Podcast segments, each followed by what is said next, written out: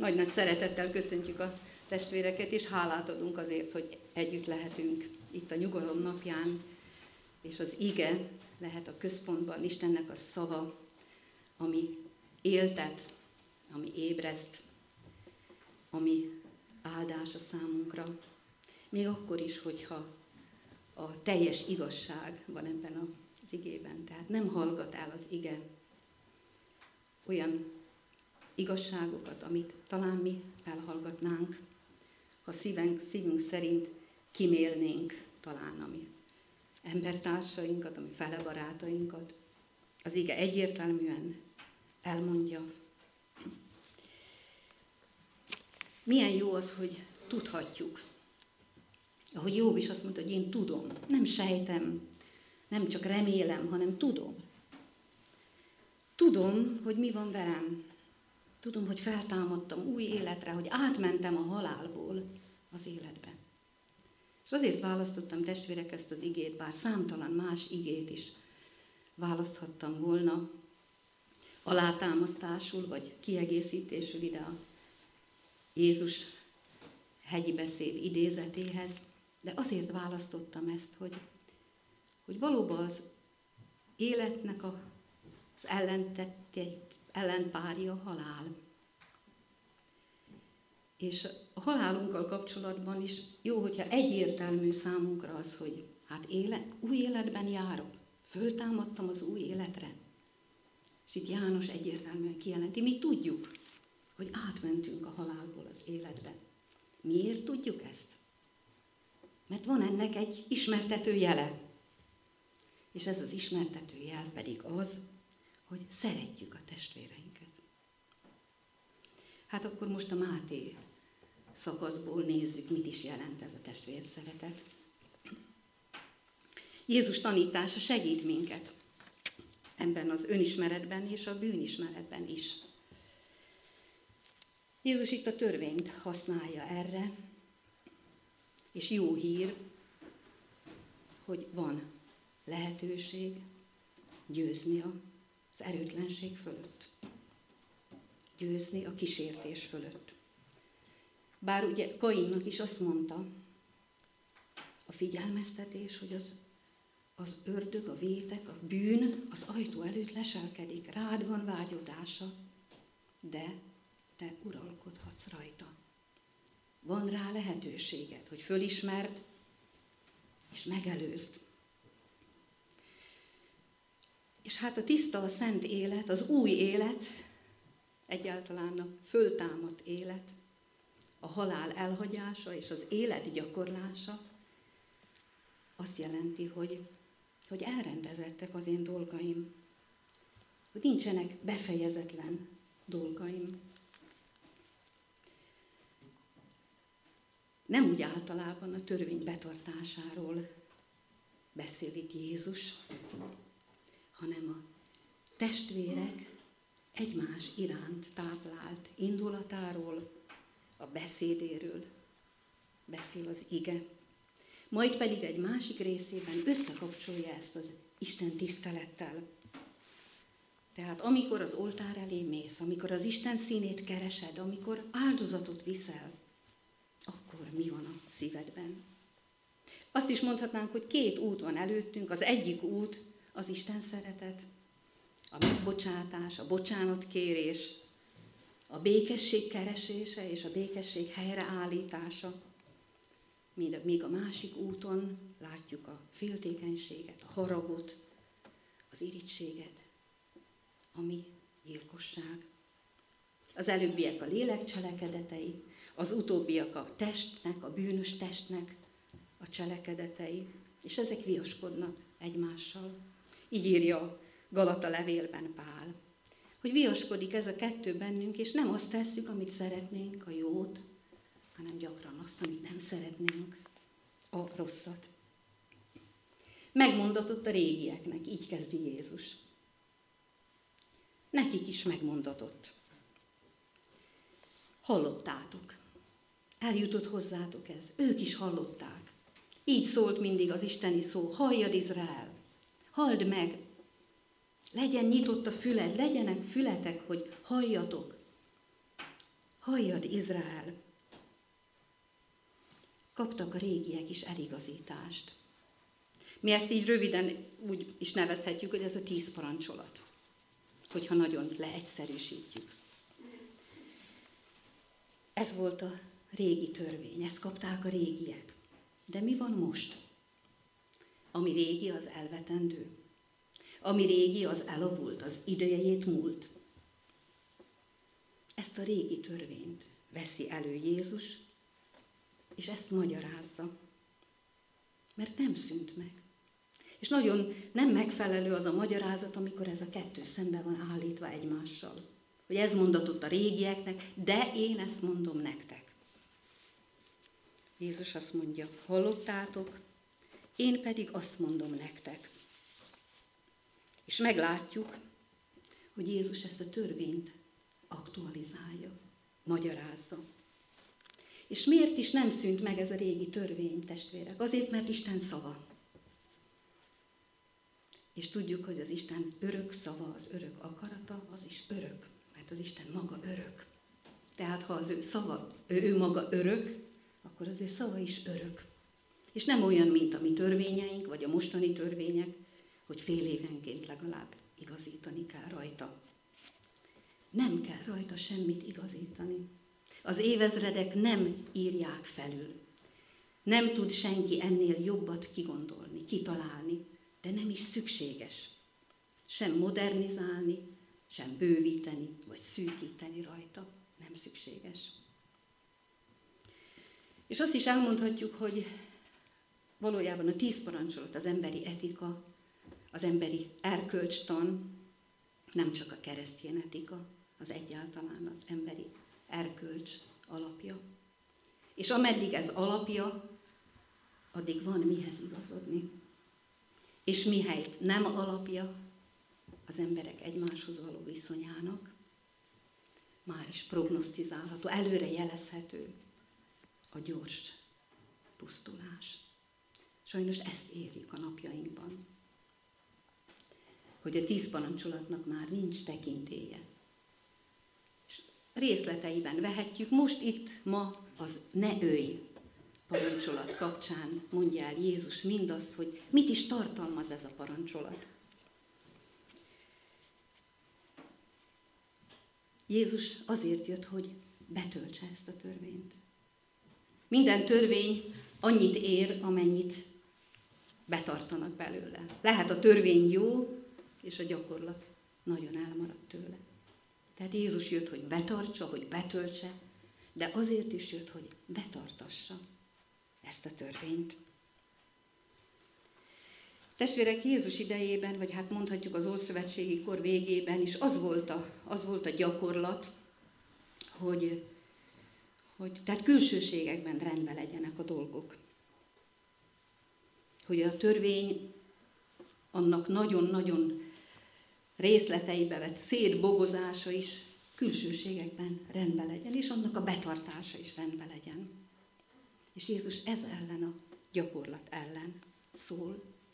Éppen azért, mert aki, aki a külsőségekben megtartott törvény érdeméből indul ki, akkor úgy gondolná, hogy hát Istennel lehet alkudozni. És lehet őt, őt arra ösztönözni, serkenteni, hogy hát jutalmazza meg a jókat, marasztalja el a gonoszokat. És ez így Isten előtt nem kedves. Sőt, tudjuk azt az egyetemes kegyelmet, hogy, hogy ő esőt ad igazakra és gonoszokra. A nap is süt az igazokra is, és a gyilkosokra is. És testvérek, ez a kegyesség azért ma is tetten érhető, én úgy gondolom. Ha máshol nem, akkor Isten igazságosságának a megkérdőjelezésében, hogy, hogy vannak, akik jó embereknek tartják magukat, vagy a másikat, és, és így vélekedünk. Hát, hát ez egy nagyon jó ember, hát nem ezt érdemelte. Istennél nem így vannak a dolgok. Hogy akár hallunk ilyet, hogy fölteszi valaki a kérdést, hogy hát miért, miért történik ez velem, miért büntet engem az Isten? Éppen ezért hallottuk az előzőekben, ha a ti igazságotok messze felül nem múlja az írástudókét, akkor semmiképpen sem mentek be a mennyek országába. Ezt mondja János is, hogy nincs annak örök élete, akinek az igazsága felül nem múlja ezt a látszat igazságot, ezt a gyakorlatot. És Jézus azért bíztat, hogy, hogy a törvény teljességében, annak teljes tartalmában jó betartani. Tehát a ne parancsolat, ez egy nagyon szigorú parancsolat. Nagyon magasra felhúzza a határt, és azt mondja, hogy no ez az a pont, amit nem szabad átlépni. Ez az, ami, ami semmilyen körülményben nem hágható át, mert Isten az életnek az Ura. És ő maga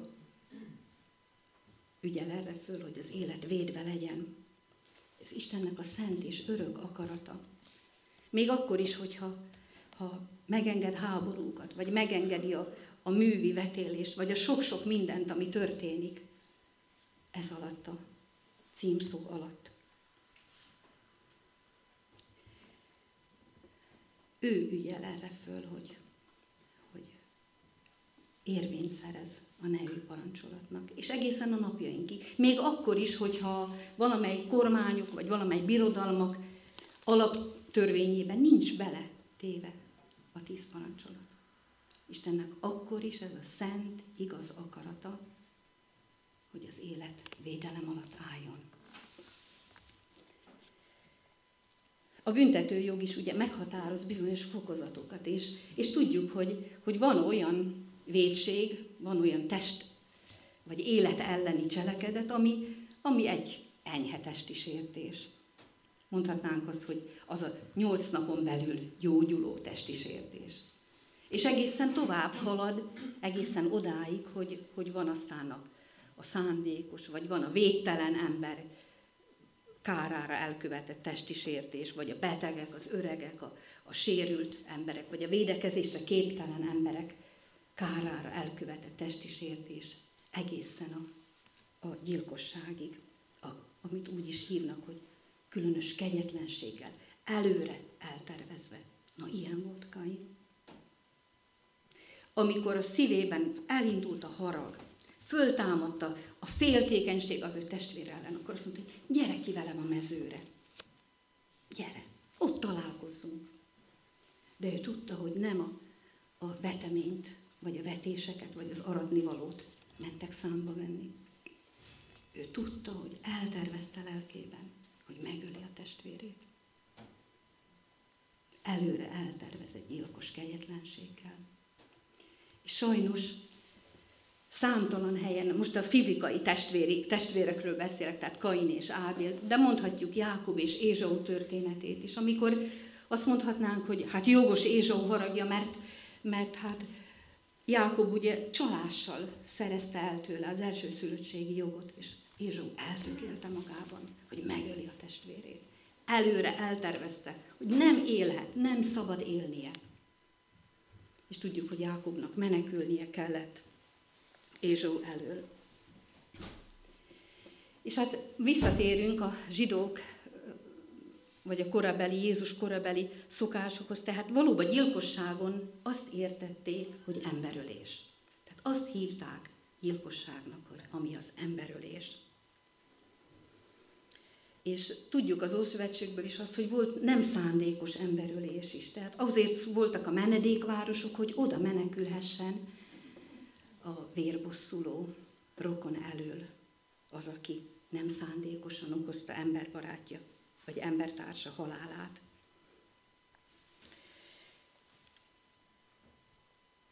Itt mást látunk, de nem csak itt testvérek. Az Ószövetség is ismerte azt az utat, ami elvisz a gyilkos indulatig. Itt Jézus azt mondja, hogy aki haragszik, atya fiára, méltó arra, hogy ítélkezzenek felette.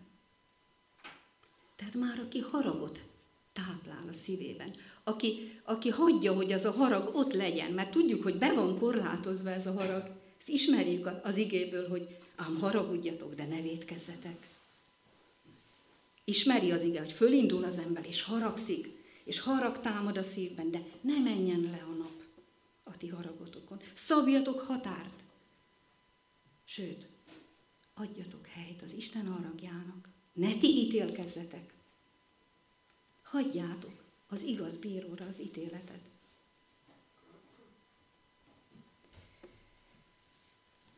A harag a felebarát ellen, vagy a testvér ellen, ahogy itt az ige írja, hogy a, test, a testvére ellen, az ítéletet érdemel. És itt következnek aztán a nyelv bűnei. Aki úgy beszél az ő felebarátjával, vagy az ő testvérével, hogy, hogy azt, azt becsméreli, azt durva szavakkal megbántja, lekicsinli, és azzal magát fölé emeli. Azt mondja neki, hogy ostoba, azt mondja, hogy bolond. Az méltó a gyehenna tüzére. Testvérek, tudjuk, hogy az Ószövetségben is ezek a szavak használatosak. Sőt, tudjuk, hogy olyan értelemben használatos, hogy, hogy ostoba vagy bolond, a példabeszédekben, vagy a prédikátorok könyvében, hogy elmondja ott az ige, hogy, hogy hát milyen is az, a, az az okos ember, és milyen az, a, az az ostoba. Ki is az, aki ostoba, vagy ki az, aki bolond. Ez a bolond, ez azt jelenti, hogy nábál, az Ószövetségben ismert ez a, ez a személyiség, ez a dúsgazdag úr, akinek már az értelme nem volt olyan nagy, mint a vagyona, mert Dávid szolgáit elkergette, anélkül, hogy odatta volna nekik a, a, a kért kenyeret, vagy a sereg számára a kis alamizsnát. És éppen akkor, amikor jön az ő felesége, és azt mondja, hogy ne hallgass erre, a, erre az ostoba emberre, mert olyan bolondra, hogy majd milyen a neve is. És még ahhoz hadd fűzzek egy kis gondolatot, hogy mi is volt az, hogy a gyehenna tüzére méltó. Mit jelentett az? Hát a gyehenna, tudjuk, az Új Szövetségben ez az örök kárhozat. Az Ószövetségben így értették a Héber szó alapján, hogy ez volt a Jeruzsálemen kívüli hely, ez a Hinnon völgye, ami a, a város szemétdomja volt. A szeméttelep, vagy a dögtemető, az az állandóan füstölgő szeméthely. Tehát azt mondja ezzel az ége, hogy, hogy olyan fertőzött az az ember, mint az a dög, akinek a száján ez jön ki. Mert az ige azt is mondja, hogy nem az fertőzteti meg az embert, ami, ami bemegy a szájába. Ugye máshol olvassuk ezeket a tanácsokat az evéssel kapcsolatban, hogy mit szabad enni, mit nem szabad, hanem az, ami kijön onnan. És testvérek, akkor jobb, hogyha az ott bent marad? Vannak ugye ilyen gyakorlatok, hogy hogyan feldolgozni a haragot. Vannak, akik azt mondják, hogy hát számolni kell vannak jó tanácsok, hogy, hogy, hogy meg kell személyisíteni, vagy meg kell tárgyasítani. Gondoljuk el, hogy mekkora az a düh, az a feszültség, ami bennünk van. Gondoljunk valamire, nagy, nagy tárgy, adjunk neki színét, szagát, ilyen tanácsokat adnak a, a pszichológusok, és ez nem baj. De testvérek, nekünk nem tárgyasítani kell ezt a haragot. Mert van valaki, aki az ő személyében elhordozta a mi haragunkat. Elhordozta az Isten haragját is. És ezért mindahányszor föltör, mert ott van a szív mélyén ez az indulat. És lehet, hogy megtanulunk viselkedni, és már nagyon konszolidált a mi viselkedésünk. De ott van a szív mélyén. Mindaddig, amíg Krisztus be nem tölti az ő békességével. Jézus azt mondja, az én békességemet adom nektek. Nem úgy adom, hogy a világ adja. De ez nem azt jelenti, hogy ölvetett kézzel várom, hogy majd jön az Isten békessége. Hanem harcolok az ellen. Hanem végére járok a dolgoknak. És itt megy át a következő tanítás, amikor, amikor a fele barát ellen vétett dolog éppen az oltárnál jut az eszembe. A harag lehet okkal bennem, vagy ok nélkül, akkor is engem mérgez elsősorban. Testvérek, nem ez mérgez bennünket, ami most körülöttünk van. Nem ez a halálos méreg, az a vírus, hogy, hogy kívülről védekezzünk. Az a halálos méreg, ami belülről megmérgez. Az a, az a halálos pérul a testvérek, ami ezekből kijön. Mert nem azt fogja megölni elsősorban, aki ellen irányul, hanem engem. Engem mérgez meg. Éppen ezért van nagyon nagy szükség arra, hogy Jézus gyógyító szeretete, kegyelme átjárja az én egész szívemet, hogy, hogy minden felindulást, haragot tudjak helyén kezelni, tudjam a kereszt alá vinni, tudjak annak a végére járni, és ne azt mondjam, hogy hát ez egy ideges természeti ember, vagy engem most elöntött a, a düh vagy a harag, és Jézus azt mondja a haragra, hogy ez egyenlő a gyilkossággal. Éppen ezért ne tűrjek semmilyen haragot a szívemben. De különösen ne dédelgessek ma estéről holnapra, holnapról holnap utánra. Ne dédelgessem ezt a haragot. Azt mondja az ige, amit idéztem az Efézusi levélből, hogy ki is van, ki is a háttérhatalom emögött, hogy ám haragudjatok, ne ne védkezzetek, a nap le, le ne menjen a ti haragotokon, és így folytatódik, se pedig az ördögnek ne adjatok helyet. Mert minden haragos indulat, minden barátságtalan vagy sértő szó, testvérek, az ördögnek ad helyet. Neki ad teret.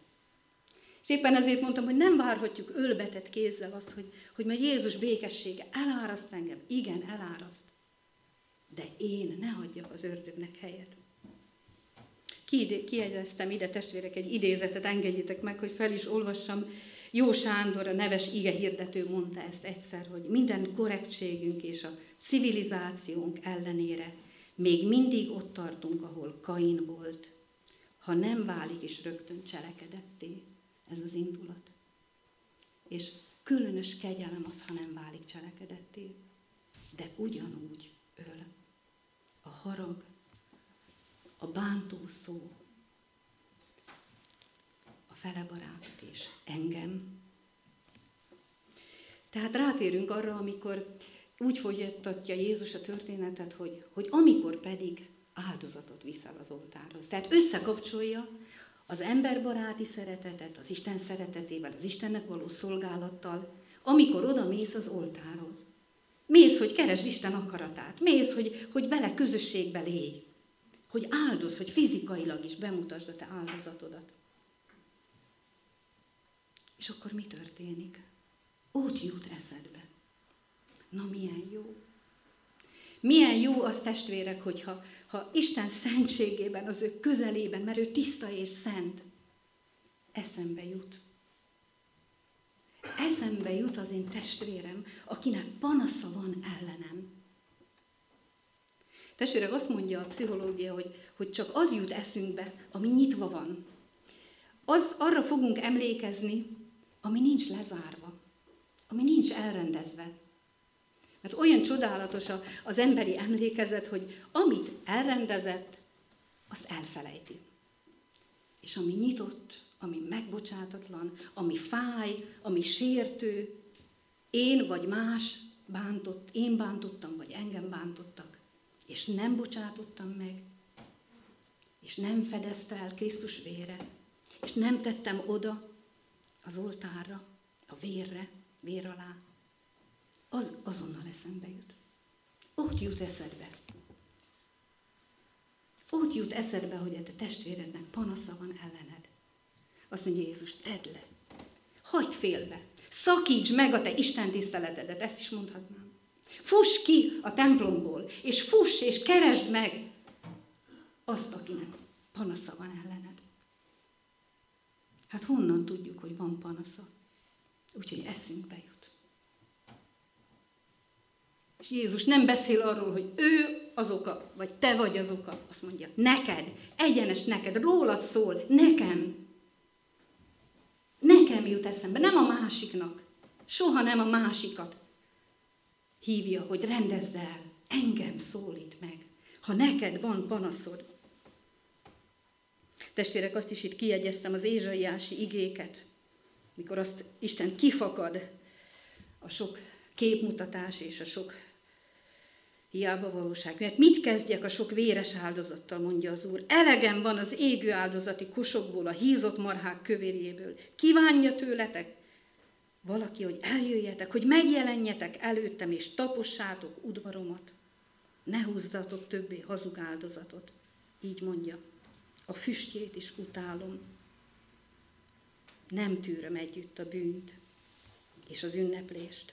Mossátok tisztára magatokat, csak lejjebb megyek tovább. Az Ézsaiás 1.10-től olvashatják ezt a testvérek. Vigyétek el szemem elől gonosz tetteiteket, ne tegyetek többé rosszat, és tanuljatok jót cselekedni.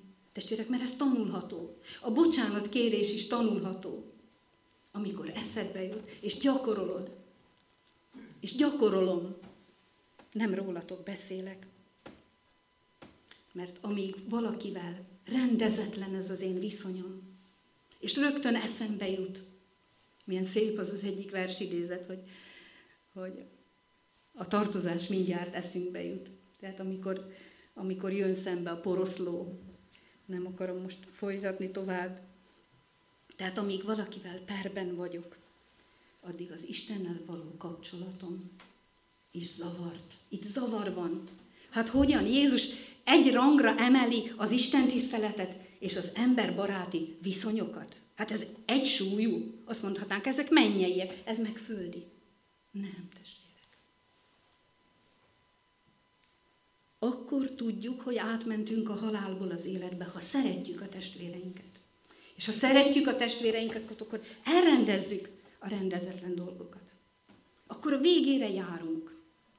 Akkor már nem adunk helyet a haragnak, a Károli fordításban így hangzik ez az ige, hogy légy jó akarója a te ellenségednek hamar. Itt az új fordításban itt most így hangzott el, hogy békülj meg ellenfeleddel hamar. Hát a megbékélésem azt jelenti, hogy jó akarója vagyok, hogy jót akarok neki, neki is, de magamnak is. És ha azt akarom, hogy az Isten tiszteletem zavartalan legyen, testvérek, akkor itt a Földön kell kezdenem. Nem csak horizontális, hanem vertikális vonalban. Tehát Jézus, amikor leszűkítette ezt a, a törvényt, azt mondta, hogy mikor kérdezte tőle a gazdag ifjú, hogy hát mit tegyek, hogy elnyerjem az örök életet, és mondja, hogy elmondja neki röviden, ne lopj, ne ő, stb. És amikor kérdezik tőle a tanítványok is, hogy hát ilyen nehéz az Isten országába bejutni. És elmondta, hogy szeresd az Urat, a te Istenedet, és szeresd fel a barátodat, mint magadat. Az nem jelenti azt, hogy, hogy én magamat agyon szeretem, hanem akkor szeretem magamat igazán, ha nincs a szívemben harag. Ha nem engedem, nem adok helyet az ördögnek, és ez nem azt jelenti, testvérek, hogy a nehéz embereket nagy évbe kikerülöm, mert ugye van ilyen technika is, hogy hát inkább kerülöm a konfliktust, és vannak, vannak emberek, akiktől aztán tényleg pipás vagyok, vagy paprikás vagyok, hát akkor kikerülöm. Jézus azt mondja, hogy itt is helyreállhat az ő békessége. Nem magamból kell ezt kipréselni, kierőszakolni, ezt a műmosolyt, ezt a jó indulatot, Isten jó indulattal van velem.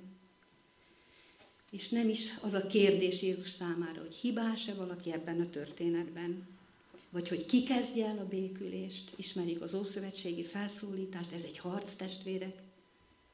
Ki kezdje el a harcot? Te. Te kezd el. Én kezdjem el ezt a harcot, harcot önmagam ellen, hogy atyám fiával megbéküljek. És főleg azért sürgős ez testvérek, azt mondja, békülj meg ellenfeleddel hamar, mert be van határolva. Hamar, mert ez sürgős, mert nem lehet ezt halogatni, mert elmúlik az út. És vége lesz az útnak, amíg az úton együtt van veled, és visszafordíthatatlan, ha befejeződött az út, mert akkor jön az igaz bíró. És akkor jön az ítélet, és azt mondja a János, hogy az embergyilkosnak nincs örök élete. És aki haragszik, az, az gyilkol, az öl. Öli önmagát, és öli a másik embert. És nem erre hívattunk el, testvérek, hanem arra hívattunk el, hogy áldás legyünk, hogy áldást adjunk, hogy áldást örököljünk, hogy építsünk, mert a szeretet az épít. Amen.